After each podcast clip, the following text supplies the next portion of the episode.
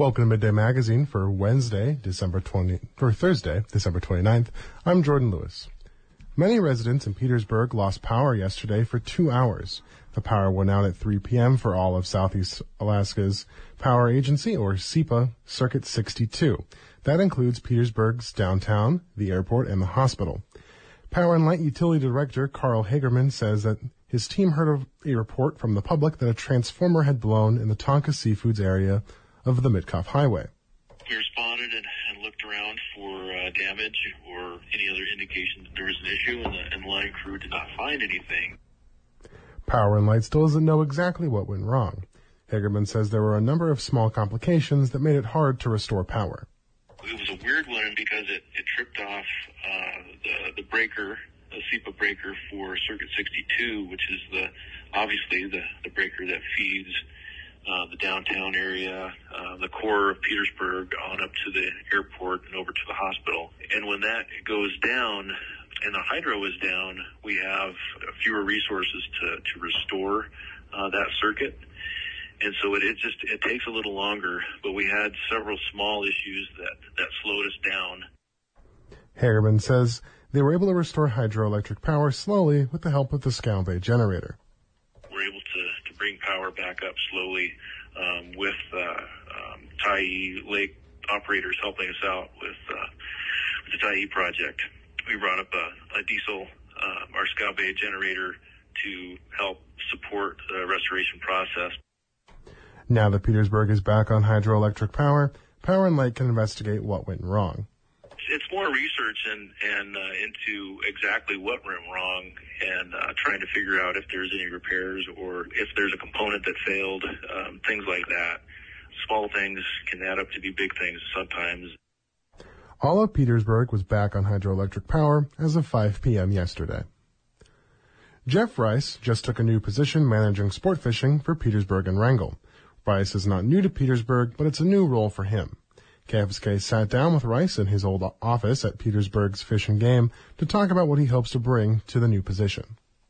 Originally, I moved here in 2004. I was um, I had already been in fisheries for some time, but I was coming out of the Peace Corps, and um, I had been out of the country for a couple years. I was looking to get back to Alaska. I'd lived in Alaska before, but up in Homer and Valdez and some other areas. And I had a friend here in Petersburg who I'd visited here before, but he said, You should come try this out. So I moved here and I expected to be here for a short period of time. It turned into I got a job with the Halibut Commission here in Petersburg, which um, kind of led me through my first couple years. And then I moved into the job here with Fish and Game that I was in. And then I um, started dating my wife, and we got married, and then we had a child. and we bought a house, and one thing led to another, and here I am 20 years later. How does this new position differ from your previous one? My previous position was with the Division of Commercial Fisheries, and I ran the port sampling program here. So we were going down and for all the commercial landings that occur in Petersburg and in Wrangell, a group of people who worked on my project would interview the fishermen, um, take a look at their catch, do some biological sampling on their catch, and that information was used by the managers here at Fish and Game in order to, uh, you know, um, decide openings, closings, all the information they would use to manage the fishery.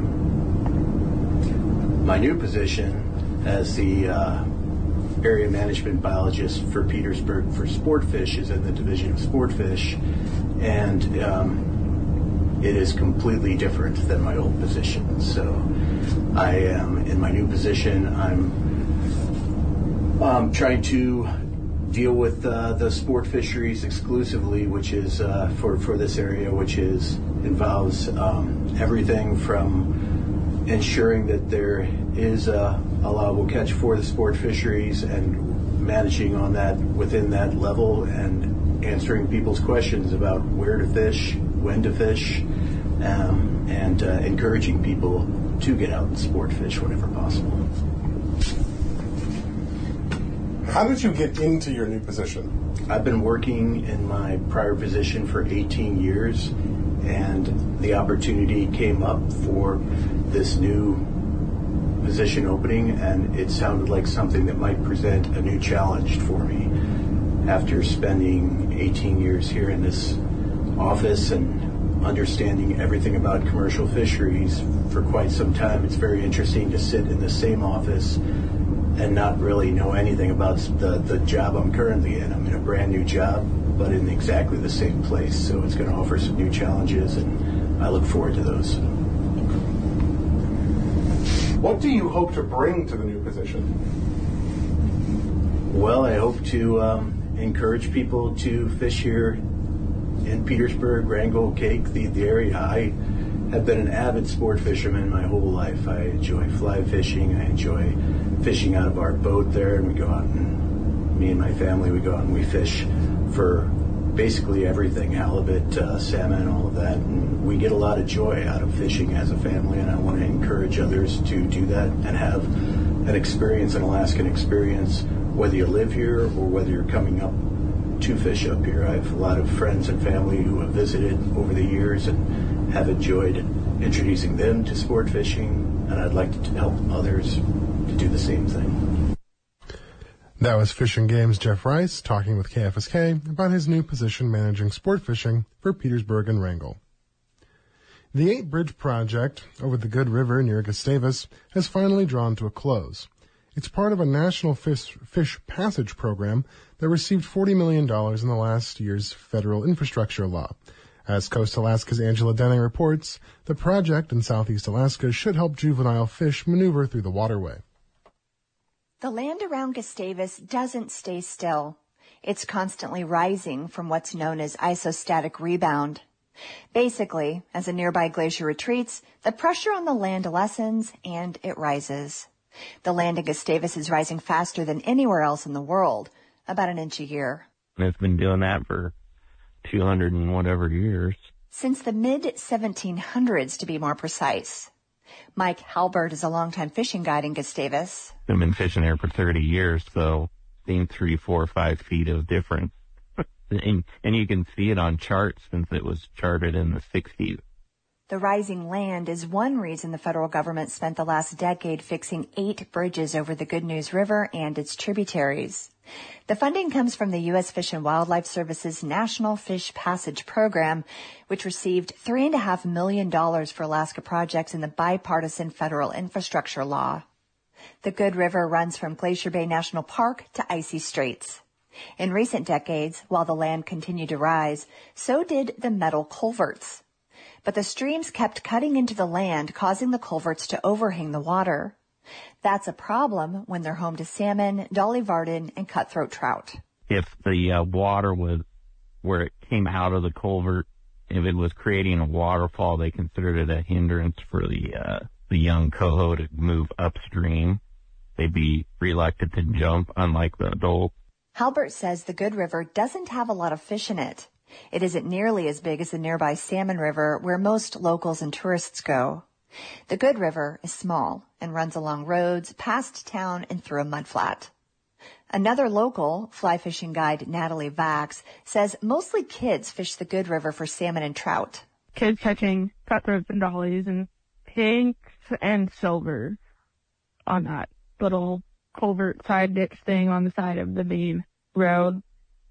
There are a few spots where sometimes fish do gather. The U.S. Fish and Wildlife Service hopes the new bridges will allow more fish to spawn in the smaller stream. U.S. Assistant Secretary of the Interior, Shannon Estenoz, oversees fish, wildlife, and parks. These projects are all about kind of what the name suggests, removing barriers to flow, removing barriers to fish passage, um, often updating either outdated or malfunctioning infrastructure that are impeding fish passage. Estenoz is a civil engineer. She says when engineers are designing infrastructure like culverts and bridges, they can't always predict what will happen decades later. Sometimes the material fails or outlives its useful life. But the fish passage projects aren't just about saving fish, she says. They often fix multiple problems at once.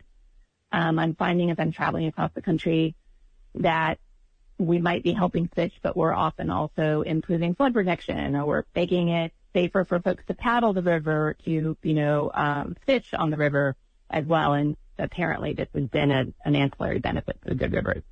Fishing guide Mike Halbert doesn't see the local bridges making much difference for his industry, but he says it's a huge improvement for traffic across the waterways. And he says it's also provided jobs for road workers building the bridges. Obviously, the people that are working on the construction of is a big benefit. The infrastructure law included $600,000 for the Good Rivers Final Bridge. The entire Fish Passage project totaled $1.76 million. Other fish passage projects in Alaska that received federal infrastructure funding included $1.3 million for the Little Tonsina River in the Valdez Cordova Borough and $1.6 million for the Tyonek Creek on the Kenai Peninsula. In Petersburg, I'm Angela Denning. The holidays were hectic for millions of Americans traveling to see loved ones or at least to see a change of scenery over the weekend. That frenzy extended to Alaskans, with many having their flights in hub airports like Seattle and Portland canceled. Alaska Public Media's Wesley Early has more. Twas the night before Christmas Eve, and Michael Mahmoud was planning to visit his girlfriend's family in Denver for the holidays. He drove up from Seward to Anchorage, then he got an alert. His flight from Seattle to Denver was canceled. He went to the Anchorage airport anyway and saw the customer service line. There was just a line that went from the stations all the way to the end of the airport and it hit the back wall and it was starting to curve. So I just walked out. Soon after, his flights to and from Seattle were canceled. Mahmoud got put on another flight for the next night. That flight was also canceled and he was rebooked again on a different airline. However, that flight too was canceled. The next available flight that the app showed me was until today at midnight, so right before midnight, so tonight. But I didn't want to be in Anchorage all through Christmas and yesterday. So I just drove home because I knew the weather was going to be bad and so I drove home Saturday night. Tens of thousands of travelers like Mahmoud had their travel plans disrupted over the holiday weekend. Airlines canceled thousands of flights, mainly due to winter storms that caused havoc across the lower 48. Anchorage-based travel consultant Scott McMurran described it as a quote, perfect storm hitting the Pacific Northwest. You had uh, ice, snow, some freezing rain, and some wind coming through uh, in Seattle and Portland, and even here in Anchorage. While most delays occurred in airports in the lower 48, McMurran says there were also weather issues in Anchorage, leading to several flights getting rerouted to Fairbanks instead.